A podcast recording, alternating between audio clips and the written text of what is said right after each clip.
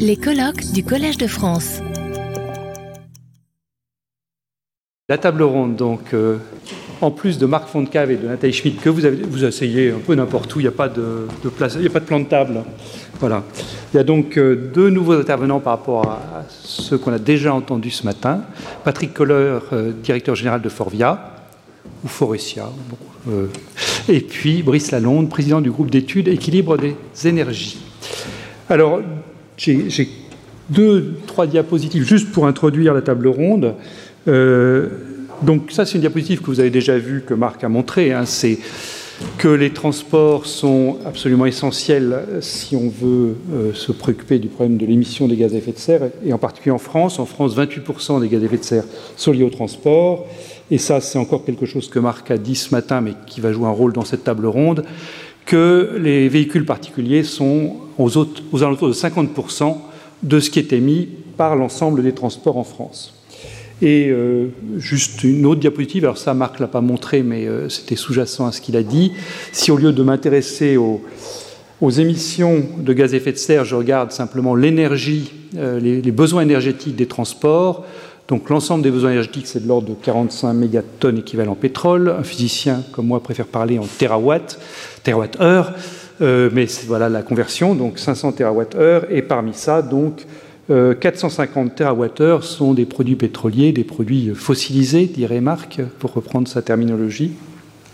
Et 400 TWh, 450 TWh, pour voir ce que ça signifie, ben, ça rapprochait de la consommation euh, finale énergétique totale en France, qui est de 1500 euh, TWh, la production totale d'électricité qui est de 520, donc comparable à ce qu'on va essayer de gagner.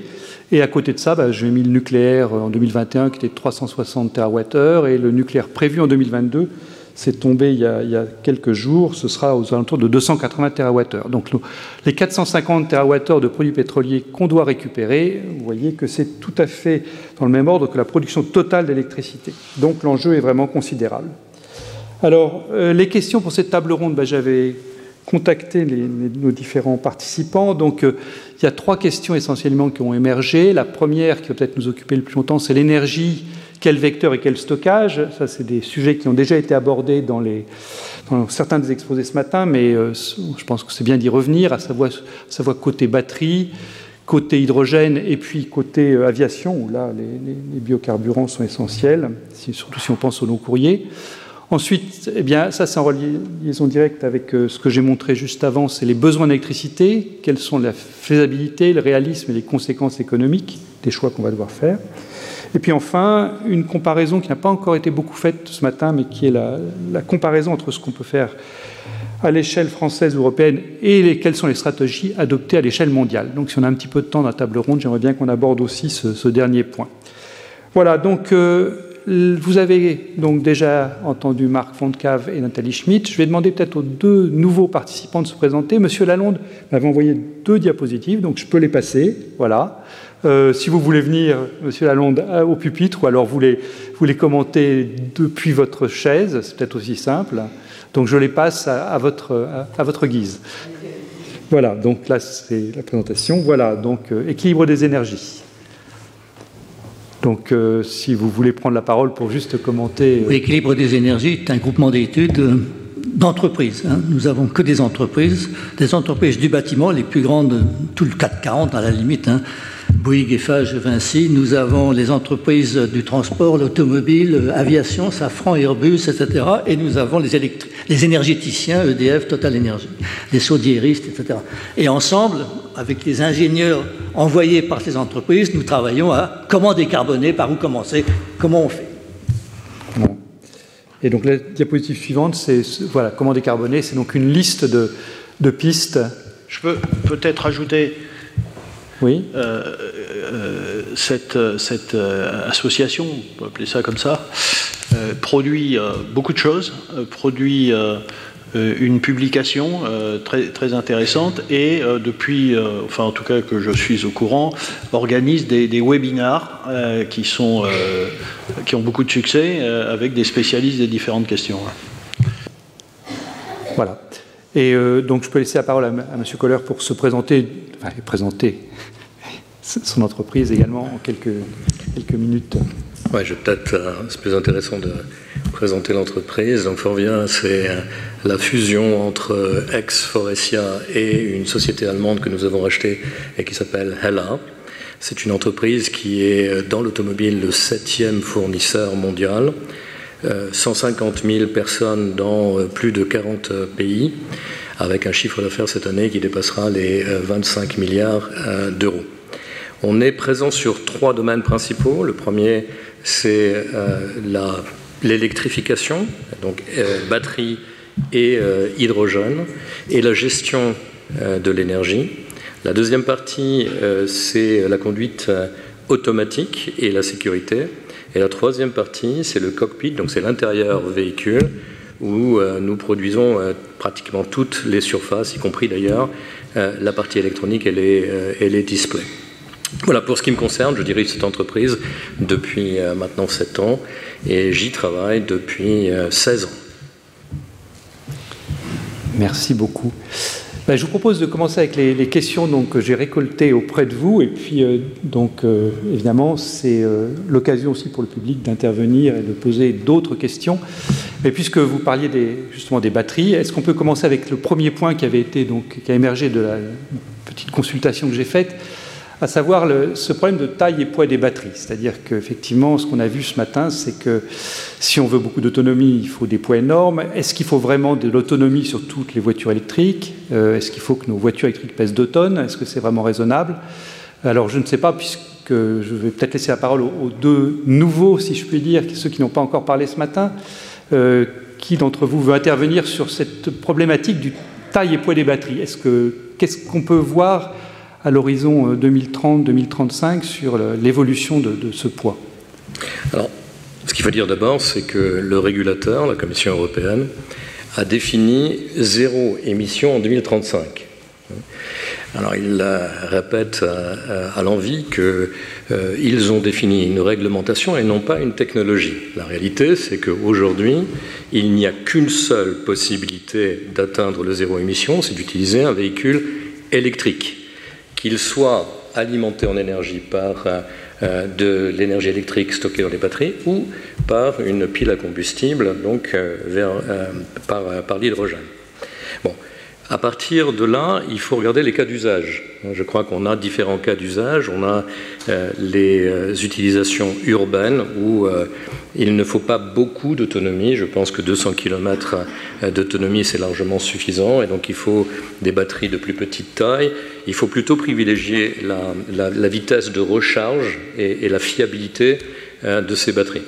Ensuite, on a du périurbain où on va probablement s'orienter vers du mix, donc un hybride électrique euh, qui euh, comportera donc une partie batterie et une partie donc batterie rechargeable bien sûr et une partie euh, hydrogène. Et ensuite, on a ce qu'on appelle le long haul, ou la, très large, la grande distance, les autonomies importantes, en particulier pour la partie transport de marchandises, où on sera davantage sur de l'hydrogène. Ce que l'on pense aussi, c'est que quand vous regardez les infrastructures, il est moins cher d'investir dans les deux infrastructures simultanément que de le faire, que de choisir une seule, une seule infrastructure. Or, des périmètres urbains, si vous voulez euh, électrifier euh, les, euh, les, autoroutes, ça va vous coûter une fortune absolue. Hein. Imaginez l'autoroute du Soleil, avec le flux que vous avez aujourd'hui avec les pompes à essence, eh bien, il vous faudrait 70 charges rapides pour avoir un flux identique. Je vous laisse imaginer ce que coûterait d'alimenter ces 70 charges rapides dont vous n'aurez d'utilité qu'une vingtaine de jours par an et probablement même moins. Donc, les, batteries, oui, elles, font partie maintenant du paysage et je pense que personne ne conteste euh, le zéro émission. Je crois que c'est un objectif hein, euh, qui euh, est aujourd'hui accepté, voire désiré par tout le monde. C'est une nécessité. Mais ce qui est important, c'est à quelle vitesse y allons-nous et quels sont les investissements et quelles sont les propositions relatives hein, au cas d'usage que nous, que nous proposerons aux consommateurs. Comme l'a dit le professeur Fontcave, l'électrification des véhicules légers est un défi absolument considérable et un très grand risque pour l'industrie. Ce n'est pas simplement la batterie, c'est aussi le logiciel, le logiciel qui est euh, malheureusement souvent américain. il faut que la voiture vous dise tiens, ben, tu as une station de recharge à 20 km à droite, tu peux la réserver. Le problème, c'est que pour l'instant, il y a un gars qui est en train de charger, il n'aura pas fini avant 20 minutes, etc. Donc il faut vraiment que tout ceci fonctionne correctement. Et nous voyons déjà aujourd'hui un certain nombre des états d'âme. Le commissaire breton, par exemple, vient de dire peut-être qu'on va trop vite. Il est quand même commissaire européen. Euh, Volkswagen, par exemple, ça m'a beaucoup frappé. Volkswagen avait euh, un, président qui a engagé des sommes absolument considérables pour électrifier euh, Volkswagen, et puis tout d'un coup, le président a été changé, c'est un nouveau président qui arrive, c'est le président de Porsche, et il dit, ah, quand même, pour les, pour les véhicules haut de gamme, ce serait bien de rester thermique un peu, un peu plus longtemps, etc. Et donc la question maintenant, c'est euh, non, on ne peut pas hésiter, donc il faut y aller. Et donc pour qu'on pour y aille, il faut que le véhicule électrique apporte les mêmes satisfactions que le véhicule thermique. Voilà, c'est ça, à mon avis, la question. Et donc les petites batteries, non, je pense que ça ne va pas coller. Cette histoire de sobriété généralisée, à mon avis, ça ne collera pas il faut que les batteries soient un peu plus puissantes, hein. il faut peut-être aller jusqu'à 90 ou je ne sais, et il faut qu'il y ait en effet des, bornes de recharge rapides sur les, voies rapides. Et c'est ça qui manque pour l'instant. Nous avons beaucoup de, schémas euh, de, de, comment on appelle ça, des IRVE, on a beaucoup de schémas pour les autorités organisatrices de transport, locales, régionales, on n'a pas de plan national d'équipement des voies rapides. Alors c'est vrai que c'est un défi et c'est vrai qu'on a un problème de pointe. Et donc le problème des voitures électriques, c'est aussi la question du réseau électrique. Et, donc là aussi, c'est comment est-ce qu'on évite la pointe, comment est-ce que la numérisation nous aide. Tout ceci est un écosystème, si je puis dire, complet. Et donc il faut qu'on travaille là-dessus. Mais je crois que le véhicule électrique ne fonctionnera que s'il donne les mêmes satisfactions que le véhicule thermique, ou à peu près. Merci, Marc. Et qu'il soit abordable. Oui. Euh, parce que ça, c'est l'autre question, c'est le coût. Hein. On a parlé tout à l'heure de, euh, Patrick, autonome. Euh, le, le, micro. Pardon? Tu as mis le micro Non, il est, il est allumé, je ne sais pas si vous m'entendez. ce que je voulais dire, c'est qu'on a parlé de la voiture autonome. L'un des critères, c'est qu'il il faut que la technologie soit abordable et que l'on ne fabrique pas des voitures pour les riches. Parce que euh, il y en a relativement peu. Euh, donc ça va poser un sérieux problème à l'industrie euh, si on devait en arriver là. La, difficulté aussi, c'est que on, a, on, a, on était les champions du monde du moteur thermique. On l'a amélioré sur une, sur une centaine d'années. Et on l'abandonne en race campagne pour une technologie que euh, les Chinois ont anticipé de longue date, à commencer par euh, ce qui compte réellement, c'est-à-dire la production d'électricité et euh, les mines, l'extraction des métaux nécessaires à la fabrication de ces batteries et de ces, véhicules. Et ils ont du coup une vraie longueur d'avance. Ils ont un gain, il faut, s'en rendre compte, un gain coût d'environ 10 000 euros sur une voiture électrique par rapport à nous. Et les choses s'empirent avec euh, la crise énergétique. On a un facteur 3, entre 3 et 4 de coût de l'énergie euh, avec, euh, avec la Chine. Donc ça ne va pas aller, ça va pas dans le bon sens. Hein. Et donc les convergences de coûts dont il était question à un moment donné euh, ben, ne vont pas se produire comme, euh, comme, c'était escompté ou comme c'était euh, prévu. Donc je pense que ça, c'est un, un, élément très important dans l'équation.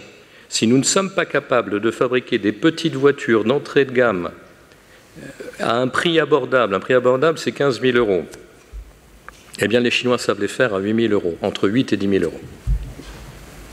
Ajoutez quand même que le prix de l'énergie est largement formé par des règles européennes qu'il faut changer. Ce n'est pas la peine d'avoir un prix d'électricité qui soit fondé sur le coût marginal de la mise en service d'une centrale à gaz. C'est ça le problème. Marc, tu veux Oui, euh, je dois dire que je partage l'essentiel de ce qui a été dit. Je voudrais juste de rajouter une autre, un autre élément. Il s'avère que je l'ai déjà évoqué dans ma présentation ce matin, mais je crois que c'est important de dire que pour aller vers le zéro carbone du transport, il faut aller vers le zéro carbone de la production électrique.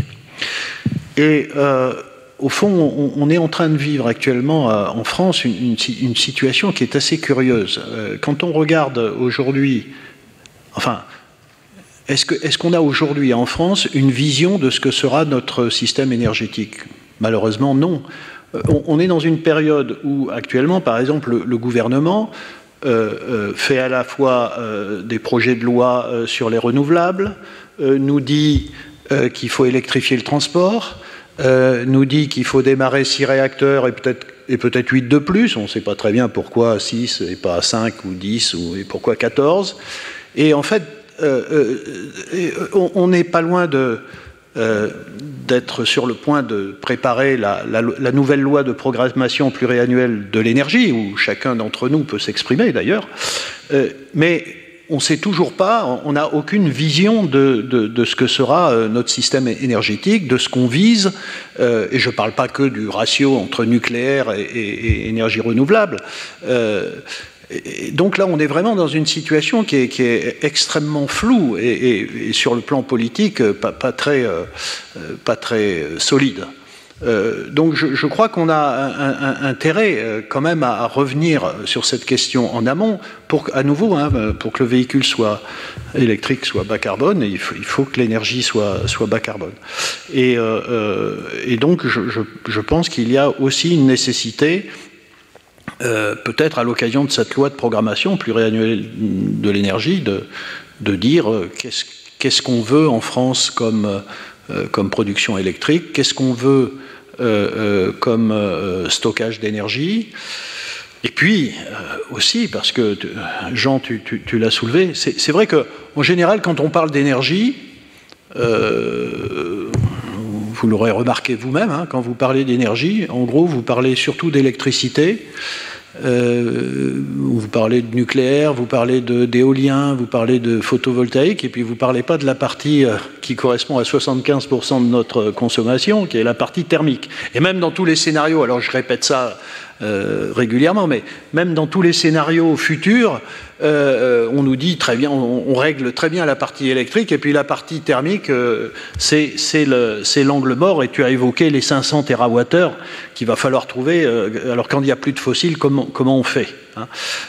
Voilà, donc il y a toutes ces questions-là qui, doivent être à côté de l'électrification du transport traité, parce que sinon, euh, euh, on pourra toujours construire des véhicules électriques, et si l'électricité, alors dans notre pays, certes, c'est déjà pas mal, mais dans les autres pays européens, si l'électricité n'est pas décarbonée, ou a du mal à se décarboner, à ce moment-là, tout cet effort, et, peut-être cette destruction d'une économie, euh, Patrick Colère a évoqué l'avance que nous avions en Europe sur l'économie du, véhicule thermique, toute cette avance-là va être perdue, euh, euh, pour la remplacer par, même si nous la gagnions, la, révolution de l'électrique, par quelque chose qui n'aura pas d'effet sur le carbone euh, plus, aussi important que ce qu'on espère.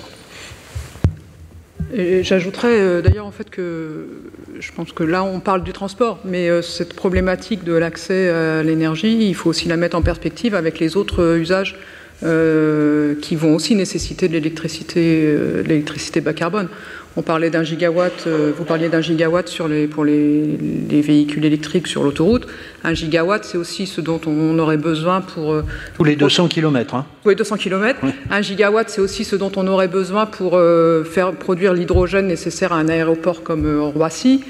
c'est aussi ce dont on a besoin, mais c'est aussi ce dont on a besoin pour électrifier un cracker, hein, pour faire de l'éthylène, pour faire de la chimie. C'est aussi, un gigawatt, c'est aussi ce dont on a besoin pour produire 2000 tonnes par jour d'ammoniac. Donc il y a un moment, il va aussi falloir euh, regarder, bon, bien sûr, les transports, mais euh, l'ensemble des, besoins et de voir, euh, il y, a, une question d'ordre de, mérite aussi qui est, à prendre en compte. Pour rappel, un gigawatt, c'est essentiellement un EPR. Hein. c'est voilà, c'est une tranche nucléaire. Quelques 20% près, oui. Je peux juste ajouter que il y a maintenant même au Parlement une commission d'enquête sur comment on en est arrivé là. Et, bon, on sait très bien comment on est arrivé là. On, avait le nucléaire honteux en France. Alors évidemment, euh, du coup, on a laissé un petit peu la situation partir à volo, quoi, en quelque sorte. On n'a pas, on n'a pas engagé de nouvelles constructions. On a, on a, on a laissé la maintenance partir un petit peu de travers, etc., etc. Bon, donc la, France a été, euh, elle n'a pas fait attention, quoi. Hein, elle s'est laissée un petit peu aller. Bon, et maintenant on, est, on paye cette euh, on paye cette désinvolture en quelque sorte aujourd'hui, mais on, prend un certain nombre de précautions. L'Europe, par exemple, a une directive sur les batteries. Cette directive sur les batteries, elle impose qu'elle soit à bas carbone elle-même, c'est-à-dire que la fabrication soit à bas carbone. Et qu'est-ce qu'on vise à ce moment-là? On vise évidemment la Chine qui a beaucoup de charbon pour faire ses batteries et qui utilise cette source d'énergie-là, etc. Donc on, est en train maintenant de reprendre, à mon avis, du poil de la bête et, de travailler. Bon, on sait à peu près comment le, profil énergétique de la France va se constituer dans, les années 50. On sait qu'il faut doubler les usages électriques, en quelque sorte. On est à 25% de consommation d'électricité aujourd'hui. Tous les scénarios RTE et autres disent qu'il faut passer au moins à 50, sinon à 60. Et on a une très grande partie qui sera considérée, qui sera réservée à la chaleur, la chaleur renouvelable. On a aussi négligé complètement la chaleur, l'utilisation de la chaleur. On sait maintenant qu'il faut l'utiliser davantage, les réseaux de chaleur, la chaleur fatale, la, chaleur solaire, la chaleur géothermique, bon, etc. Donc voilà à peu près où on en est, mais ça ne résout pas les problèmes industriels actuels. C'est vrai, c'est vrai, on est mal parti, on a pris du retard. Alors, Volkswagen, je vous parlais de Volkswagen parce que c'est un membre, alors je sais ce qu'ils font. Le patron a dit tiens, on pourrait peut-être faire des SAF, des, e-fuel pour la voiture, alors que personnellement, je pensais que c'était réservé à l'aviation. Et qu'est-ce qu'ils font? Ils construisent une usine au Chili. Pourquoi le Chili? Ben Parce que le Chili, il fait froid, c'est l'altiplano, il n'y a, a, pas de nuages, donc il y a beaucoup de soleil, donc l'énergie solaire fonctionne très très bien, l'électricité solaire. Et là, ils veulent faire une usine pour produire des e-carburants, hein, précisément ce qu'on a dit tout à l'heure avec l'IFP, on mélange de, l'hydrogène produit de bas carbone avec du CO2 récupéré, avec du carbone issu de l'atmosphère ou d'ailleurs. Voilà, donc voilà ce qu'ils font. Est-ce que ça va fonctionner? C'est très important. Si cette, si cette entreprise fonctionne et qu'elle est capable de produire des e-fuels à, bas prix ou, de manière compétitive, ça sera extrêmement important et ça renvoie à des images où vous avez même un commerce de l'hydrogène à l'échelle mondiale, image qui est d'ailleurs très défendue par les Allemands en ce moment. les Allemands ont besoin d'exporter euh, leurs leur renouvelables parce qu'ils n'ont pas ni les surfaces disponibles, ni le climat qui leur permet d'avoir euh, la bonne efficacité renouvelable. Alors, il s'intéresse à l'Afrique du Nord, il s'intéresse au Moyen-Orient, euh, et je pense que ce n'est pas une, euh, une, bête idée, parce qu'en même temps que l'on fait ça, on fournit du travail localement, et avec la désalinisation de l'eau, on peut également proposer des cultures, on peut proposer des activités supplémentaires dans un certain nombre de ces pays. Et, ça pourrait nous éviter d'avoir des, vagues euh, d'immigration dans le futur. Et ce serait une collaboration, je trouve, assez intelligente avec euh, ces, pays, euh, ces pays du Sud. je voudrais ajouter un point sur les, sur les batteries. Donc, on nous dit, et, très, M. Canfin très récemment, qu'on euh, va fabriquer des batteries euh, euh, de façon extrêmement productive en Europe et que peut-être même qu'on aura un excès de capacité. Alors il faut quand même savoir un truc sur les batteries, c'est que ce qui fait l'essentiel du coût, c'est deux choses, ce sont les métaux et c'est l'énergie. Et encore une fois, ces métaux sont à 90% plus raffinés en Chine et je l'ai dit tout à l'heure, le coût de l'énergie est entre 3 et 4 fois moins cher en Chine. Donc si vous voulez des voitures abordables électriques, eh bien vous n'achèterez pas ou vous ne fabriquez pas vos batteries en Europe. Ou alors vous allez mettre des taxes à l'importation qui seront très élevées, mais qui ajouteront au coût pour le consommateur. Et donc moi ce que je crains euh, dans un avenir euh, qui est assez proche, c'est des tensions sociales liées à ça. Parce que la liberté de mobilité, c'est un des éléments fondamentaux de nos démocraties. Et si on restreint la liberté de mobilité de nos concitoyens, on va les avoir dans la rue. Et donc je pense que c'est plus important encore que euh, ce que l'on se dit là sur l'énergie, le coût, etc. Je pense que c'est un problème politique majeur que euh, la Commission européenne devrait traiter en tant que telle. Et tout à l'heure, Marc disait que ce qui compte finalement, c'est l'énergie que l'on met dans la voiture. Hein. et, il faut se rendre compte qu'en Europe, la voiture électrique a un intérêt en France à cause du, très faible, de la très faible carbonation de notre, de notre énergie, mais dans le reste des pays européens. Il faut entre 70 000 et 120 000 kilomètres en fonction des pays pour que la voiture électrique se justifie par rapport à un véhicule thermique de même, de même puissance. Donc je pense qu'il y a un certain nombre d'éléments euh, qui euh, n'ont pas été pris en compte. C'est un système, on parle d'un système très complexe, qui est difficile à appréhender. On a mis, je crois, euh, les, chevaux derrière, derrière la charrue. Ça veut dire quoi? Ça veut dire qu'en fait, on sait fabriquer une voiture électrique en 5 ans. Il nous faut plus de 10 ans pour une infrastructure électrique. Et il faut plus de 20 ans pour produire l'électricité ou extraire les métaux nécessaires à la fabrication des batteries. Peut-être que l'on aurait dû commencer comme les Chinois l'ont fait. Retrouvez tous les contenus du Collège de France sur www.colège-2-france.fr.